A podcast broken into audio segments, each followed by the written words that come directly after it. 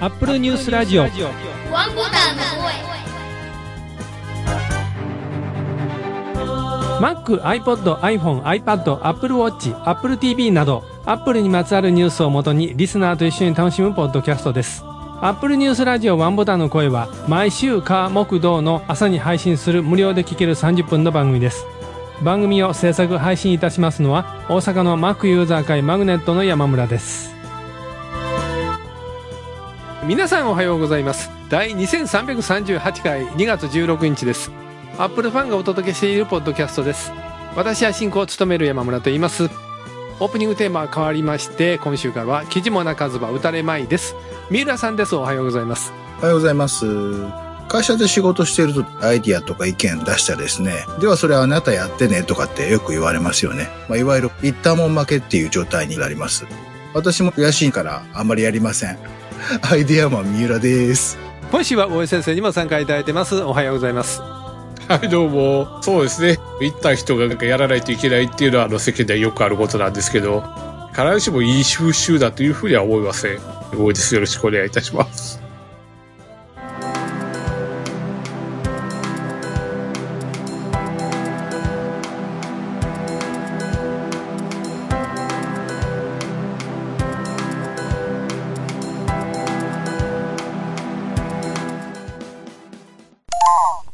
2023年春の augm 大阪開催のお知らせです来たる3月4日土曜日お昼12時から夕方6時まで大阪の梅田駅から近い AP 大阪茶屋町にて今回は3年ぶりのリアル開催です今回も Apple ファン向けにたくさんのベンダーさんからの製品紹介や情報に加え当番組レギュラーでもいらっしゃる大井先生も登壇されます参加費は無料で、途中の入場退場も自由ですが、augm 大阪のオフィシャルサイトから事前の参加登録が必要です。3月4日に皆さんのご参加をお待ちしております。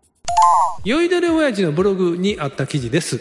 アップル半導体支出顧客ランキングで4年連続トップを維持という記事が出ていました。ガートナーインクの速報結果ということで記事が書かれてまして、世界の OEM 上位10社は2022年にチップ支出を7.6%減少になっていましたが、市場全体の37.2%をまだ占めているということでした。その中でも1位はアップルなんですね。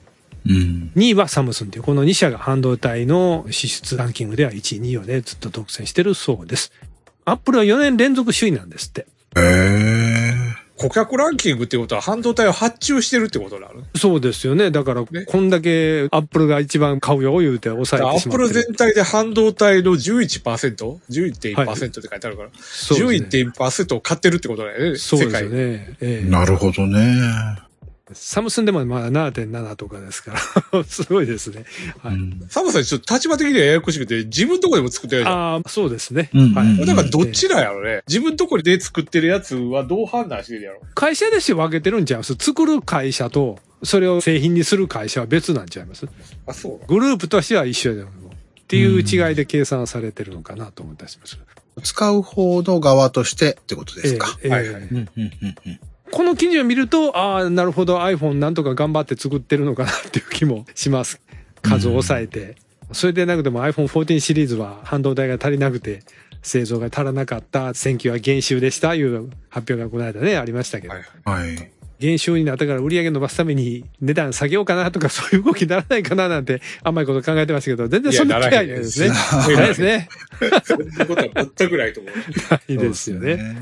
なんか Apple Watch の方がめっちゃ売れてるみたいですね。あ、そうですか。へえ。ウルトラが。すっマジごかい。未だに、未だにウルトラが在庫切れでなってて。ええと思いままあすでね。も、ウルトラもともとそんな数作ってないでしょ。まあ、そうでしょうね。ね、そうですよね。あそんなウォッチですけどもね、アップルチャンネルさんにはこんな記事があったんです。アップル開発者やデザイナー向けに Photoshop と PNG 形式で新しい Apple Watch Ultra のベゼルテンプレートを公開ほうという記事でした。これはワクワクするお話ですね。なんで次のウルトラまたバージョン上がったりなんかした時に、OS も上がった時に、新しいベゼルのデザインとかフェイスが出てくる可能性があるのかなと思うじゃないですか。うーん。ウルトラは次の世代でまた形が変わるとかないでしょうね。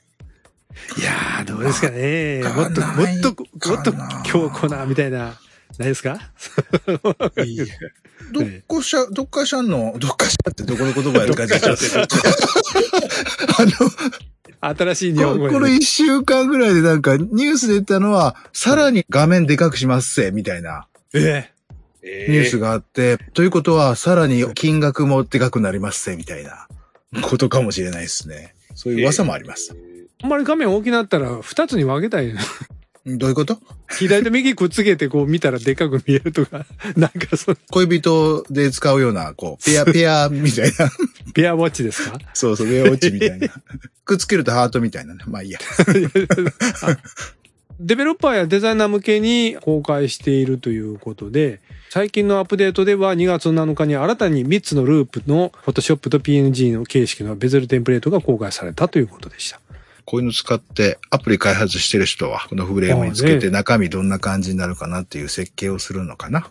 ミラさんもどうです使えるようにデザインしうて。ーんとね、アップルウォッチのアプリは作ったことがないんで ね。うーんこっちのアプリは、アプリ作るのにはいらんでしょ。でもなんか、どんなレイアウトにしようか。まあそうね。別に X コード入ってれば。いや。そ X コード X コードでエミュレーターあるやん。あそうですね。そういや、そうっすね。私 X コードあんまり触らないからわかんないですけど、X コードのエミュレーター結構マシンに負担大きいんですかはい。大きいです。なんかその結構 M2、M2 Pro の MacBook Pro とか出た時に、これで X コードがやっと楽になるみたいなこと書いてる人結構いたんですよ。ああうん、まあそうかもしそれういねなん。かと思ってて。そう。MacOS の上で、もう一つ OS 動かすので、iOS 動かすはいはいはいはいのはいで、そのまま動いてるので、うおー。めちゃ重いですよあね。そうですか。厳密に言うとそのままっていうわけじゃなくて、その間にパフォーマンス測ったりとかそういうのも全部入ってるからね。うんああ、さらに重いそれきつですね。そう、さらに重い。そうなるとゲームみたいに瞬発力みたいな求められるシミュレーションは厳しいんじゃないですかそうでもないですか、まあそうですね。やっぱり、もっさりはしているので、なんか突然やってくるのをかわすとかいうゲームを作ってても、シミュレーションで遅かったらこんなん楽勝やんっいてや、なだるじかゃ らシミないでュレーシすョンか。で、どうしてもあれやったら実機回せばいいので、えーできるんですかあ、さえ、あ、何でしたっけ数決めて発行するの何でしたっけテストフライトではないですよあ、。テスそうト、じゃなテストフくライて。トではなくて、実機で本当にデバッグできるんで、あ、そうなんできるんですかできます。はい。はい。有線でつなげば使えます。あはい。実機上でシミュレーションできますということです。わあ、なんかもう冷蔵庫買いに来たお客さんが冷蔵庫の新機能を聞いて驚いてるような状況ですね、今。 あ、そうですか、そんなんなるんですか、今って。驚きが、そんない感じや、です、ね。もう割と前からできるよ。そうです。もう、驚きです、X コード。そうやって Apple Watch 皆さん新しいまたフェイス出てくるのを待ちましょうよ。これ、大江先生を見つけていただいた記事ですね。テクノエッジさんの方の記事で、リサのああ、はい。記事ですね。これは40年前にコンピューターの操作方法を確立した Apple l i z a 記念イベントで開発者たちが語った秘話という記事が出ていまして、めっちゃ勘違いしてると思うんですけど、三浦さんに聞くんですが、三浦さん、うん若い時、リザ触ったことあるって言ってませんでしたっけいや、言ってないね。言ってな言いっね。てない多分。あれは Apple 2の話ですよね。 Apple 2ですかね。そうそうそう。それはが小学校の時触って、もうそこから首ったけみたいな話をしましたけど。はいリーサーまでは触ってないですよ。触ってないですね。はい。この番組聞いてくださったリスナーさんはほとんどリサのこと知ってると思いますけど、一応念のため言いますと、Apple 2、3って製品がリリースされてた頃に、いきなり別立てで Apple リザというパソコンが出てきて、その詳細は結局 Mac へ受け継がれていくわけなんですけども、短期間にしか売られなかったんですね、これ。うん山村さん、リザって言ってるけど、えリえーサーね。あ、やっぱりリサの方がいいんですか、これ。え、リーサーよね。リサだと思うけど。いえ、どっリーかサーっにてリーサーって言うのかなあごめんなさい。や僕今までリーサーって言っちゃってたけどや、僕もリサっ。て言ってたからよ。ちょっと調べどってちが正しいよ。うん。それがね、割と迷った時に S1 個はザジズでと、S2 つがサしスそうみたいな法則そうじゃをなどく、うしてアも迷っップルがどう呼んでたかっていう方がああー、正しいそわうけですで。ね。アップルはどう呼んでたんでしょうね。本だ僕とは、ね、リサだったと思うんだリよなサって呼んでますか。いや YouTube かなんかで、アップルはのいプロモーションビデオが見つかるから、多分それ見てもらう。それをね、今ね、見ようとしてますそよ。うよね。僕もリサーとしか読んだことないけど。当時のもので見ないといけないですよね。当今時でのやもるのとがあるはずやうね。んなかなか古いの探さない。あ、ジョブズさんが出てきて喋ってるのがある。じゃあ、それが一番ちょっと待ってください。正しいちょっと待ってくやん。ださい。今、最初、ウィキペディはリサって書いてますけどね。今確認中です。うん、長いこと喋ってるね。一回もリサって喋ってくれへんから分かれへん。多分リサって言ってると思います。でも、ええウィキペディアを全部リサであ、統一リさサれてですか。じゃあ、リサですね。はい。あの、ちなみに、LISA を選択して、Mac のスピーチ機能をやっても、リサっていう、言う、言うんですね。ほんまですか。はい。はい。ちなみに、私がリザっていうのはもう一つ理由があって、モナリザの影響があるんですよ。ああ、はいはいはいはいはい。そっちでリザって言っちゃうんですよ。すいません。コンピューターヒストリーミュージアムっていう、これ現実にある、Google の本社から近いところにあるんですけども、えーっと、サンドゼリアあります。サンドゼですね。はい私行ったことあります。あ、そうですね。前おっしゃってましたおね。ーはい。ここが今年は誕生40周年だそうです。すごいですね。だから83年にオープンしたんですね。1月31日にシリコンバレーで記念イベントが開催されたというお話が載ってます。こんなんは行ってみたかったですね。83年当時ってコンピューターがこんなに歴史刻むもんでみんなから振り返ってもらえるもんっていう意識はあんまりなかったんじゃないですかね。まあ、そうかなう。ん、どうせ忘れられるやろ、こんなこと、みたいな感じでみんな取り組んで、いや、次から次新しいの出るだろう、みたいな感じでいたと思うんですけど、実際時が経つとみんなにあの時はと言ってもらえるものになってたということですね。ここで出てる、はい。リサのソースコードダウンロードしましたよ、私。あ、そうだ。どうでしょうええ。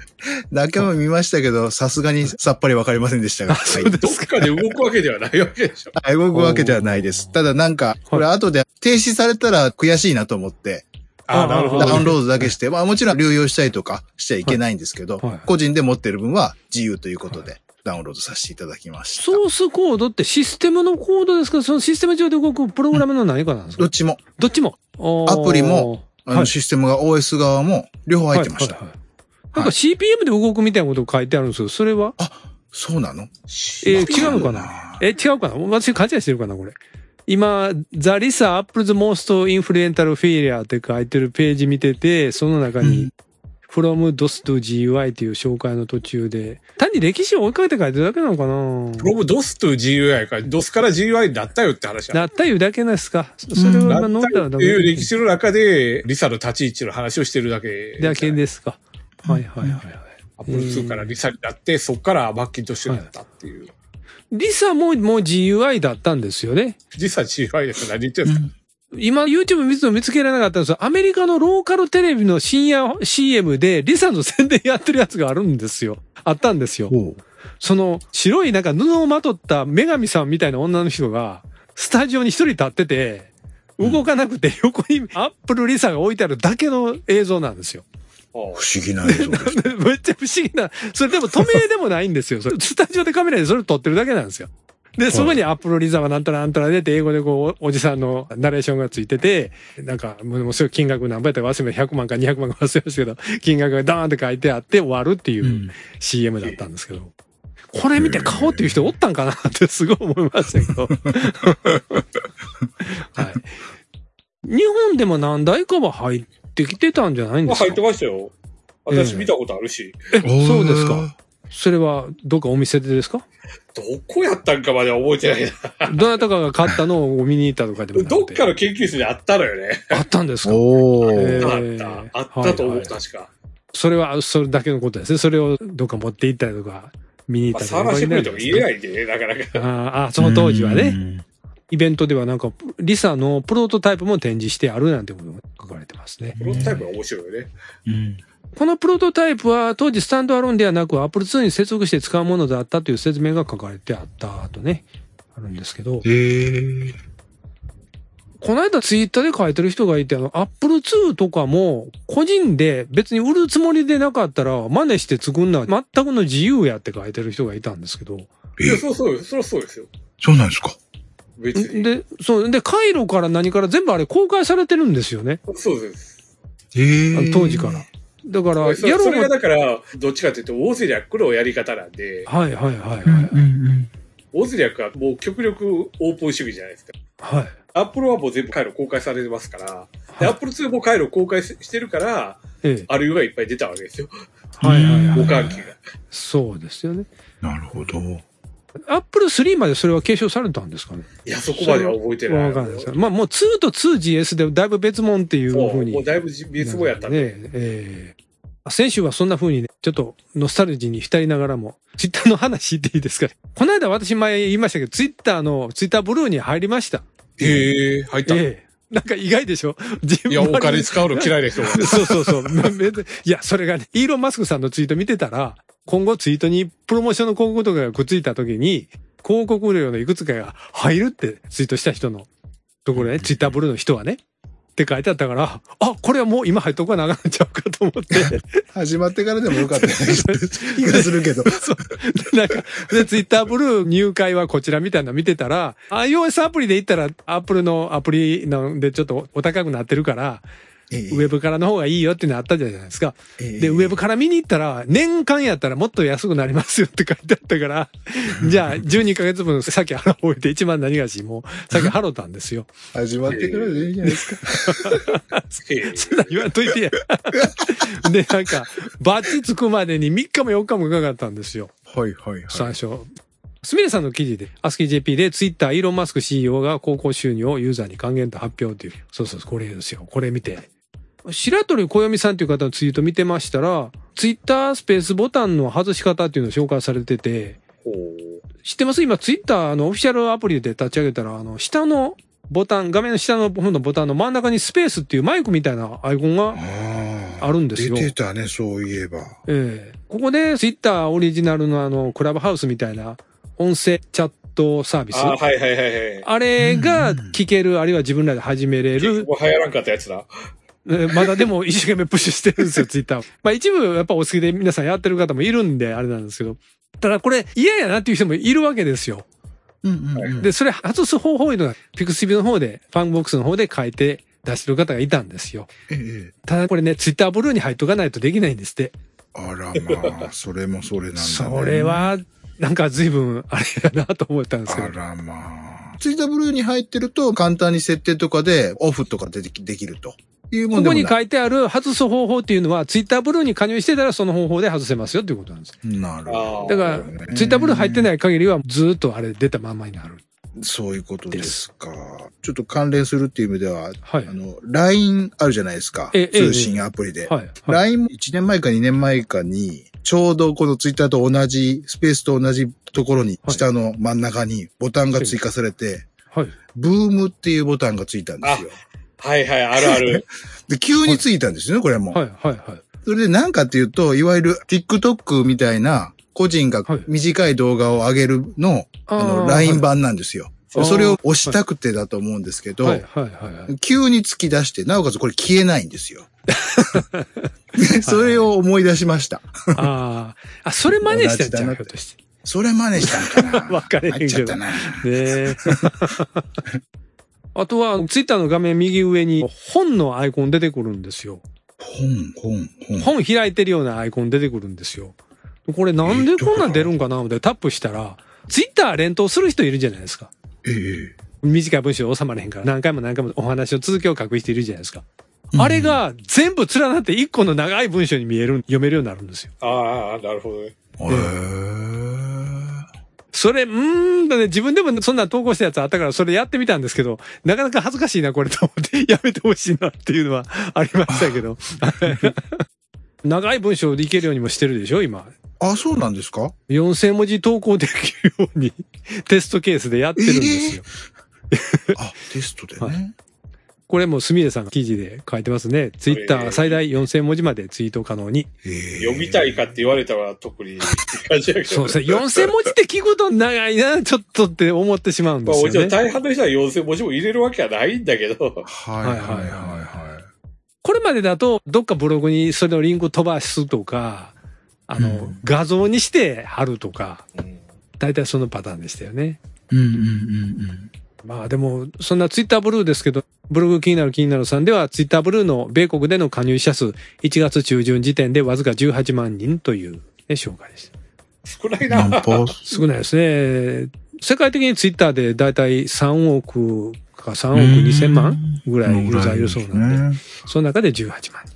それでは全然儲からへんのちゃうんか。まあね、なかなか広告収入も襲ってて大変って言ってるツイッターですからね。最近のツイッター評判悪いですかなんかここ気味だからみんなミクシーに行ってて、最近ミクシー活発になってきたとか。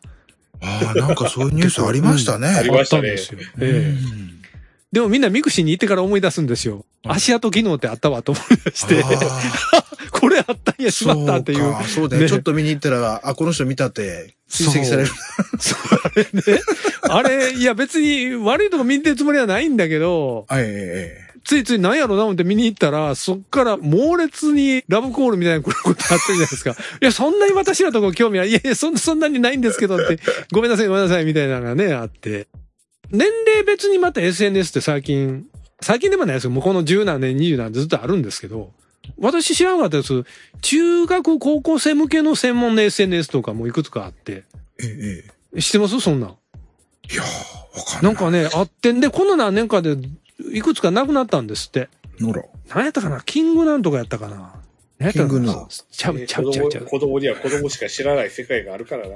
え、なんかそういうのあった。で、なんでそれ知ったかっていうと、で今大学生になった人らがツイッターで、ちょっと中高生の時こんな SNS あったね、みたいな話題をしてたんですよ。はいはい。でも今全然こん知らなんんない名前が。そうそう。で、ね、え、出てくそるんなのあるあわーえ、どこでやってたよな思って、そのツイート追いかけていったら、閉じ取ったからな、中学生向けやったからな、とか書いてあって、え、そんなんあったんや、と思って、あのうん、そう、うちの父親も入ってた、あの、高齢者向けの SNS もあったんですよ。はいはいはい。へあの時ね、50か55歳以上の間入られへんのとか、もうあるんですよ。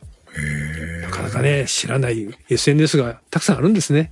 ねえ。で、先週、新しい SNS 見つけたんですけど、えっ、と、ヤフーニュースに、若者にじわじわ人気のアバター SNS が登場、ざっくり解説使ってみたという記事があったんですけどね。ボンデーかな ?B-O-N-D-E-E って書くんですけど、ボンディーかな狭い6畳一間みたいな立方体の箱があって、そこに自分の居場所があるんですよ。ええで、そこへベッド置いたり、机置いたり、壁紙貼ったり、とにかく6畳一間みたいな部屋を自分で飾り付けしていけるんですね。で、その部屋はいははいは天井も壁も空いてるから、周りから丸見えなんですよ。で、その部屋ごとにアパートみたいな感覚で他のユーザーとくっつけて、 僕らは同じ並びに住んでますみたいな体でレイアウトするうーん。という SNS。これやってみないとわかんないですけどね。なんだわけ。どうやって話すんだ、それ。これですかちょうどポストベッドみたいな感じかなと思ったんですよ。うん。こう来ましたよーって部屋行って、そこで会話して、で、なんかお友達呼ぶとか言ってやるってそうい。いううこええはいはいはとね。お互いが知り合いじゃないとなんか成り立たない。まああ。まあそうでしょう。でもフォローし合うってことでしょうね、だから。い。うん。私ら古い SNS 以前の知ってる人間がいると、このポストベッドにめっちゃ似てるやんとか思ってしまうんですけど、うん。もう今ポスペって言ってわからないですよね。わからないでしょうね。若い方ねうん、だから、ああ、そっか、こういうのって新しく見えるんや、と。だからまあやってるんじゃないでですね、打ち合わせの時言ったんですよ。コミュー 3D って知らないってみんな聞いて。でソニーがやったんですよ。SNS。ソニーうん。エンターテインメントかなどっかやってたんですよ。ありました。 2000、2003年ぐらい。で、それってね、初めて 3D アバターが動く SNS って言ってやったんですけど。ど、私も入ってたんですけど、それもやっぱりポスペみたいなんですよ。誰それさんの部屋行こうとか言ったら、その人の後ついていくと、透明の壁みたいなヒューンってこう抜けると、もうその人の部屋なんですよ。うんうんうんで、そこで何々を僕の描いた絵見るとか、なんかいろんなこう、お互いチャットでこうやって遊ぶっていうそういうのやったんですけど、うん。ただまだあの SNS 黎明期だったんで、ちょっとうまく回らないことがいくつか重なって、ええまあ早々にお開きみたいになってしもたんですよ。うんあれ良かったのにな、もっと続けて欲しかったのになってちょっと私は思ったんですけどね。うんうん。スマホの世界も SNS なんとか言ってるけど、よそ見してると突然違うものが 始まってるなぁなんて最近は思ってました。皆さんはお子さんの SNS とか知る機会もないんですかいやーやっぱりそういうのは全然。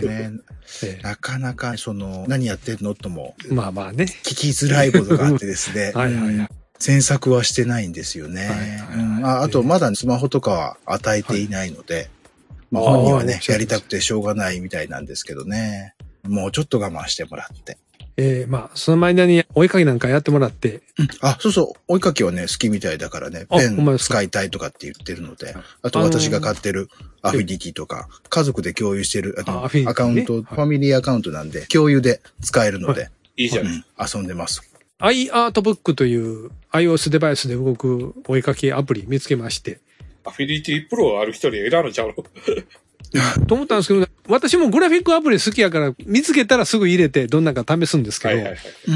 うん。もうここ数年、iOS デバイスが性能上がるにつれて、グラフィックソフトも機能を上げないと売れないいう風潮があって、うん。あ初心者には厳しいんですよ、最初。そのメニューがやたら出てくるし、機能もなんかてんこ盛りで、解説見てもいきなりそのもうこんなんもできます、こんなんもできますって出てくるから、うんいや、最初は簡単でいいんちゃうんって思うんですけど。うんで、このアイアートブックはその辺うまく踏まえてて、簡単なメニューしか最初ないんですよ。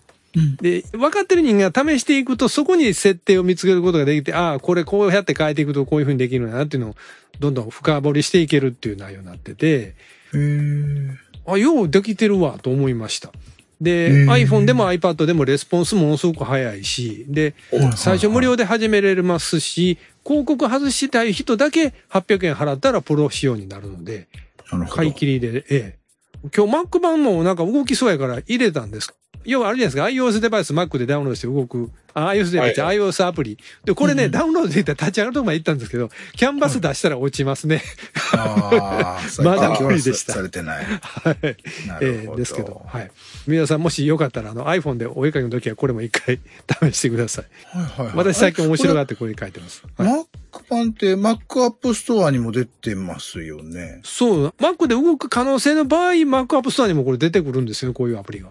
ああ、そう。これ、あうん、じゃあこれはマック版じゃな、あないのか。ないんですよ。あの、動く保証はないみたいなこと書かれてるんですよ。なるほど。はいえーでもダウンロードできるし、立ち上げよう思ったら立ち上がるのは行くんですよ。はいえはい。ーで、過去が思ったらペーンって落ちるっていう。。ああ、惜しい、惜しいってですね ええそうまあ、かバカ。ええありがとうございます。ちょっといえいえ無料な感じで、まはいず使ってみたいとい思いやます。ーそれに関してはいつも言うんやけど、はい。アップルって M1 とか M2 とかアップルシリコンを作った時に、ええ iPhone のアプリとか iPad のアプリが動きますよって言ってたじゃないですか。うん。ああ、でも最初に言ってましたね。そう。でもね、現実問題として、アップストアではい。メーカーがチェック入れないおかげで、全然使えないんですよね、結局。ダウンロードさせてくれない。Mac はいで。はいはいはい。はいはい。うんで、使えるかもしれないのに。えで、これっておかしくないのとか思っちゃう。ですよね。使うリスクはこっちが多いんやから、使えるようにしろよとか思うねんけど、全然できませんになって、気に入らないなって話です。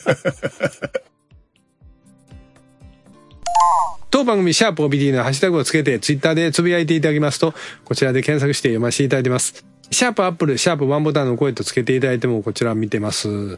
すみれさんが、新しいビングちゃん、自分が何者かもきちんと理解している模様といただいてましたが、キャプチャーをつけていただいて、はいすいません、私はシリではありません。私はビングサーチです。という返してくる。そうですね。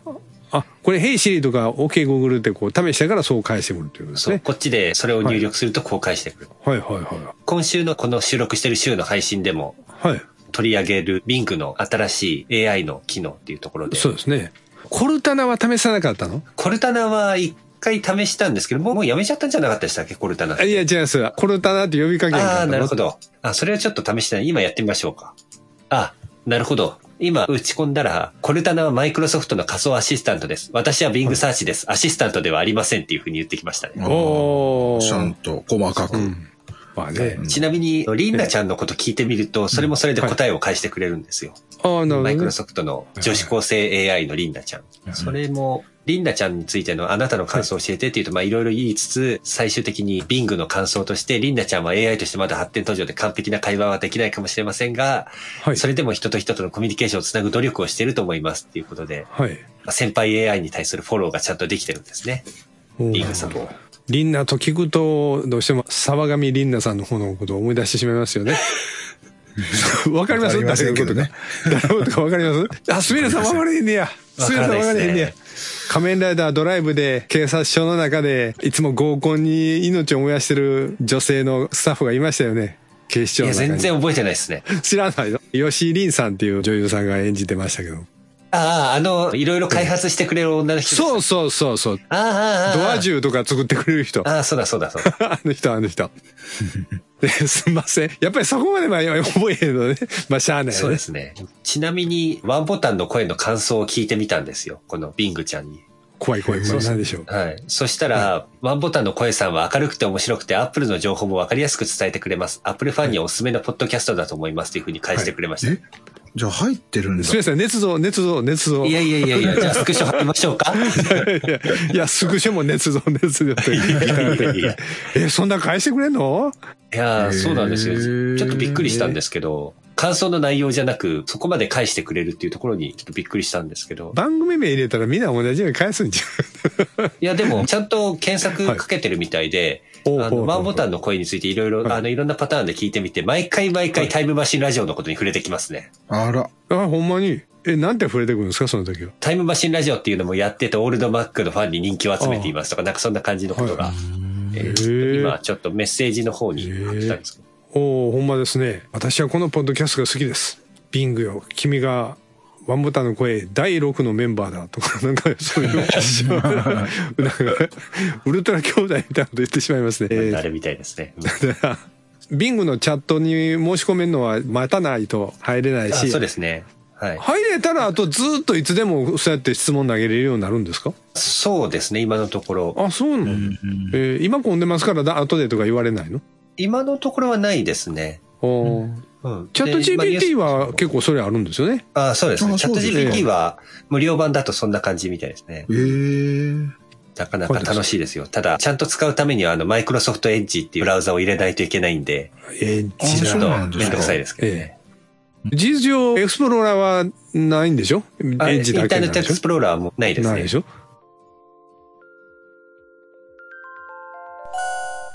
アップルニュースラジオワンボタンの声では皆様からのコメントをお待ちしております。2月のテーマは Mac と iPod、iPhone、iPad、Apple Watch などの記事も泣かずば打たれまい。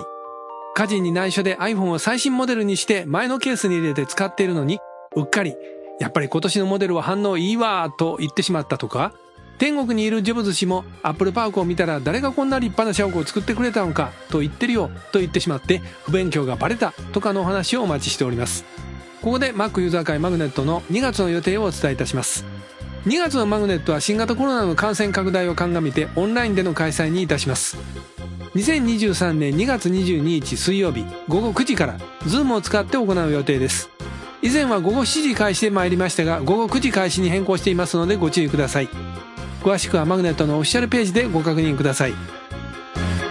次回の配信は2月18日土曜日を予定しています。それでは次回の配信まで。オーバー